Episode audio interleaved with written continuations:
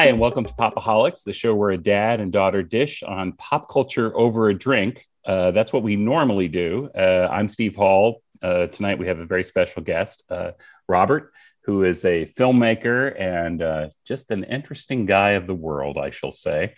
And um, we're going to be talking about some of his uh, creative endeavors and also about pop culture because he's experienced more pop culture than we have just here in the United States. Um, so, uh, hello, Robert. How are you? Hello. Very well. Thank you. Uh, Good. It's an honor to be on the show. well, thank you. so, and where so, is the daughter? She is off doing the things that uh, working moms do, apparently. So, it's okay. so she she was too busy and couldn't be bothered. Fair enough. Yeah, I would do the same thing. So so let's explain first of all why we're calling you air quotes Robert. You want to talk about that? Uh, I don't think I do want to talk about it, but briefly, I just in the bramble bush world of the internet, I want to have some level of anonymity, and uh, I think the reasons are somehow quite clear why that might be my impulse. Somebody sent me I guess in 2007, a Facebook request. I'd never heard of Facebook. I was sitting in my studio flat thinking I was enjoying my life as a cool bachelor in this kind of cool studio art flat in Germany. Later, I discovered I was deeply depressed when I finally got married and had babies and so on. but at the time, I thought I was really living the life, right? And somebody from California said, Hey, there's something called Facebook. Do you want to join? And then I kind of mm, well, what's that? And I found out some details, and I thought, uh, all right, but this sounds extremely dodgy potentially. So I immediately didn't give my real name in Facebook. So I have this kind of strange code name in Facebook. Uh, with that, and it's just a grayed out picture. It's just the the default picture. So I've had this impulse from the beginning, and so I just continue to do this and that is but not in any crazy kind of conspiracy theory way just right. just my intuition and my heart. I'm just following my heart. So robert is, is a good way to i think to, to be named in this. Well that makes perfect sense. And i got to ask you robert uh, since you were just talking about your bachelor days was it easy to meet girls with this cool accent? Well i wish my accent was cool. My accent is very strange. You know it's I wish it was even mid Atlantic, but it's neither this nor that nor that. So I grew up in England mostly, spent a lot of time in the Middle East and Egypt, where they have a quite specific kind of English Arab accent. Mm-hmm. Uh, and then I've lived in Germany for many years. So there's a kind of slightly harsh kind of edge to some of my commands when I command some. Right. And then my parents are from the States. So I was brought up with these American people. My father's a New Yorker, so he has a kind of New York accent. So I have a very strange accent. And honestly, I want to do something about it. I was thinking of going to like finishing school because I just want one accent. I just like one accent rather than this strange melange of an accent. So you, uh, let's just talk briefly about your background. Then we're going to, I think, talk about the uh, because I want to talk a little bit about some of the pop culture you experienced. Um, so you grew up in England, in Cambridge, is that right? Mostly in Cambridge, Cambridgeshire, and the surrounding counties. So Hertfordshire, Essex, and Cambridgeshire. Yes, the home okay. counties. And so, you know, in the States, we have this picture of when we think of British pop culture, I mean, there's like two extremes. We think of like the Beatles, okay? Uh, and then we think of like uh, Masterpiece Theater, you know? Uh, what what was like daily daily pop culture like there when you were growing up? Well, you have English humor, which permeates the whole of society and is appreciated. So in England and many other places, I'm sure, but in England, I know that people, when you talk to them, they make an effort to speak well and to kind of use the right word and to try and find, you know, use this beautiful piano, all the keys of the English language, and to, to say something, make an effort to speak well and choose, even if it's a peculiar or not often used word, to use that. And then also there's a, there's a dimension of why not also be funny and interesting witty? And that's something that's lauded and commendable in English society, being witty and kind of clever. Mm-hmm. And often that's connected with also being self deprecating. Right. Uh, so that's very much a kind of cultural norm. So the humor, I mean, the pop culture, that is the TV shows and the, the movies stuff that we w- were brought up on that were English, because we mostly brought up on the same stuff coming from Hollywood in America, right? Right. But the English stuff was, you know, it was English humor. So something very specific, something we're very proud of. Um, and at the time, kind of quite advanced in many ways. Like English advertisements in the 80s were very subtle and kind of just very subtle, humorous things in a way that ads in other countries were much more clunky and obvious or something. Yeah. Uh, well, I'll just say at this point, when I was a teenager, um, a big, big, big thing for me was discovering Monty Python, which was uh, carried by a local PBS station near where I lived. And, you know, I'm in uh, rural West Virginia, basically, and uh, watching these wacky British guys um, do all kinds of surreal things. It was it was wonderful. I got to tell you. It is, and the English have a tradition of the English eccentric. So that's a category in British society. So you have a kind of aristocratic family, and then one of the family is just really off their rocker, and they kind of go off to India and Afghanistan and get into weaving, you know, beaded gowns and, you know, go local and then write this very kind of quirky memoir about it and live in some their their family's castle in the last 20 years of their life. And, and their love was the books and they're very cultured. So you have a tradition of the English eccentric. And as I say, so that's what's lauded culturally. So when you meet a group of people, it's like you sit around just making kind of clever, you know, there's a lot of wittiness. So basically, my growing up in a university was just sitting around trying to outwit other people in the circle as you're drinking coffee. Now, you said your father that's, was from New York, right? Did I get that right? And so, that's right. How how did the family end up in Cambridge? It's a very uh, it's a very interesting story. So, my father's family are from Venezuela, and uh-huh.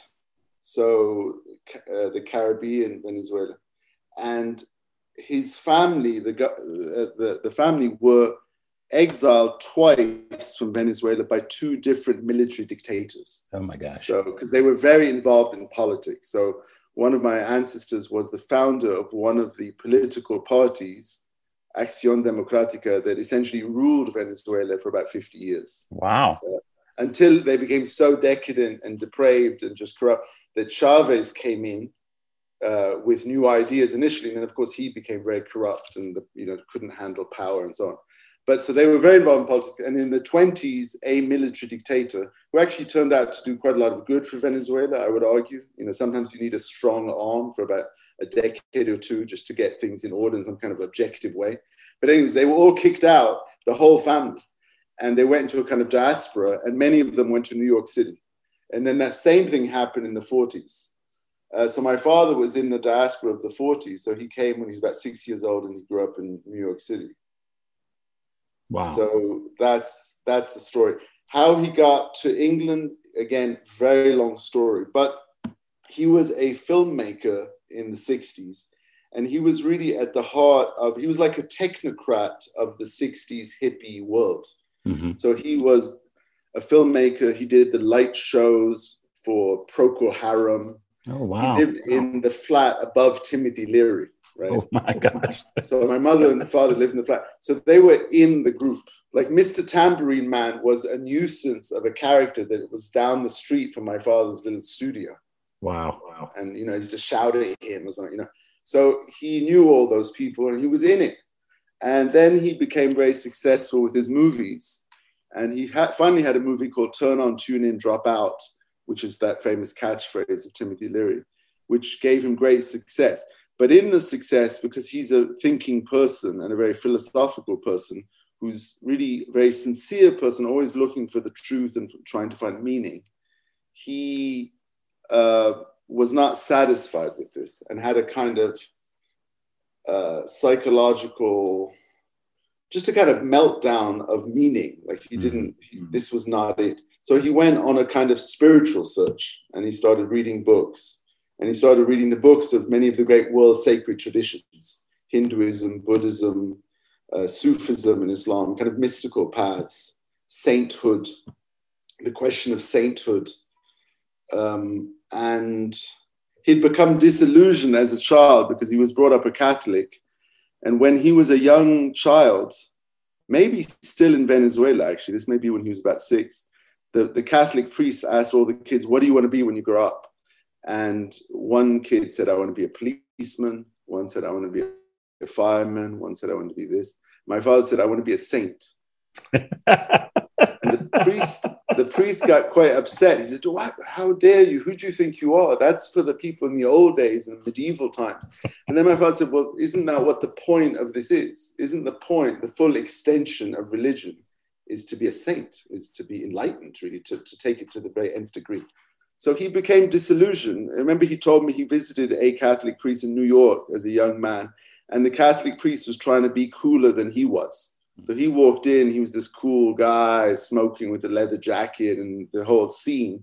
And then the priest was like boogieing to music and trying to be cool. And my father said, That's the last thing I was looking for. I don't want you to be cool. I want you to represent something true and high and something else than the prevailing culture, which is in a way more and more the orthodoxy. So he didn't, you know, he wasn't finding answers. And that's what ultimately led him to go to Egypt to, to find saints, living saints and sages in Egypt. of course, the interesting part about this story to me was um, your father was a filmmaker, um, this sort of searching for faith, exploring faith, because that's very much what you do with 10,000 films. Do you want to talk about that? Yes. So and just a little kind of addition, and these are very long answers for a podcast, I'm sure. I'm sure I'm breaking some breaking some of the protocols. but he also knew Malcolm X. Oh my. And he was a lover of jazz. He spent a lot of time with jazz men. And a lot of the kind of African American jazz scene had a very Islamic mystical dimension. So a lot, of those guys were Muslims, actually. And so he was quite influenced by that dimension as well. Um, uh, so this whole racial thing also is something that he grew up with in New York City and had a lot to say. So just just to kind of throw that in. Uh, but yeah, the, this search for meaning that my parents did, and their interest in sainthood and kind of authentic people and living an authentic life, meant that they went to Egypt, which is a kind of pre-modern place. It's it's the kind of ancient world and I've lived in Germany and England, which is the kind of old world. And then now I moved to America with my wife six years ago. And this is really the new world. So it's been interesting to live in those three different worlds. And it's, it is interesting now. I think we've discussed this before. I've lived in four different countries more than five years. So you live in all these different cultures, and then you can start seeing what each of these countries thinks about itself, like the stories it tells about itself, the national uh, conceits, the national characteristics, the tendencies, the myth that holds everyone together. Right. You know, the kind of grand story that brings everything. And you see how each person has a story and how relative that story is, because you can jump to another country and they've got a whole other way of approaching things. And that's been quite interesting for me just to see, just to experience that. And um, you mentioned you lived in Germany. So I'm going to get back to the question about the films, but you mentioned you lived in Germany. And, um, you know, we, we, basically have a, Americans have a, a image of Germans as very, um, well, you mentioned forceful, um, abrupt. I mean, what was their, what was their pop culture like? Uh, well, I have to be careful in this question because you know half my family now is German, so I, I need to tread carefully in answering this question. um, and then maybe I can quote something from Tolstoy about the different conceits of the Europeans, which is quite interesting because Tolstoy in War and Peace kind of makes a very poetic short observation about each nation and their conceit in Europe, which is very uh, precise and still to this day quite accurate. Hmm. Um, but no, the pop, I mean the pop culture in Germany. In a way, it's beneath their dignity. The pop culture in Germany is beneath the dignity of the Germans. So the Germans come from this axial civilization, the Holy Roman Empire of Europe, which was the center of Europe for a thousand years. And at its peak, took over a lot of Europe, right? Much of, you know, quite a lot of Eastern Europe was part of that Holy Roman Empire. So these people are, uh, come from this very powerful civilization that produces a Mozart and a Bach and the Germanic people in general, including Austria and Austria and Goethe and you know just incredible breadth. And then a lot of the great scientists and thinkers that came to America came from, from Germany. Germany. also, right? So it's a major civilization. So honestly, when I saw the pop culture, when I turned the TV on, the people on TV all look like it's very lightweight. They all look like game show hosts. It's like German politicians. I always tell my wife, the German politicians look really just so unimpressive. They look like game show hosts. There's nothing substantial about them. And they're much below what I consider the height of the German people, because I have a great respect for the German people. And Germany, which is, you know, it's a it's a serious country. And there's something uh, that binds them all together in Germanness. It's almost like they've all drunk from the same well, honestly. Yeah when you speak to a German, they all have the same thing, right? This, and what is that? And and I was very impressed by it when I arrived in Germany. I lived in Stuttgart, uh, which is the Schwabians, uh, which is a very wealthy area of southern Germany where Mercedes Benz is, and Bosch, and Siemens, and Porsche, and very, very wealthy industrial heartland of engineering. And I was really impressed by these people, their incredible objectivity, their precision, their work ethic, uh, it was it was an impressive thing, you know. So for me, the pop culture is below their stature in a certain sense. Now, and in many ways, British, Anglo-American, British and American pop culture is way more interesting and advanced. I have to say, hmm. and I think my wife will agree. So, I mean, I you know I'm interested in comedy. I love comedy. I follow lots of comedians. The comedy scene in Germany is really not uh, funny uh, let's put it that. And the guy comes on TV, he's wearing zany glasses, and he says like wacky things. Yeah. So it's not, it's not, you know, somehow, uh, yeah. And that I turn on the radio in Stuttgart, there's a lot of like Phil Collins and you know the it's a final countdown is playing on, on, a lot of German radio stations. So you know, uh, I, you know, really, I mean, the what the guy from Knight Rider, what's his name? Uh, uh, Michael Hasselhoff. Hasselhoff was very big in Germany in pop music, mm-hmm. for example. Crazy. Um, and then another third of German radio is German folk songs, you know. And that's kind of interesting. And that's a dimension that's still there in Germany, which is you go to the towns and the villages and people still have these uh, festivals and local festivals and there's still a coherence to their culture and still a connection with their traditions which in england maybe has has has has is is less there now.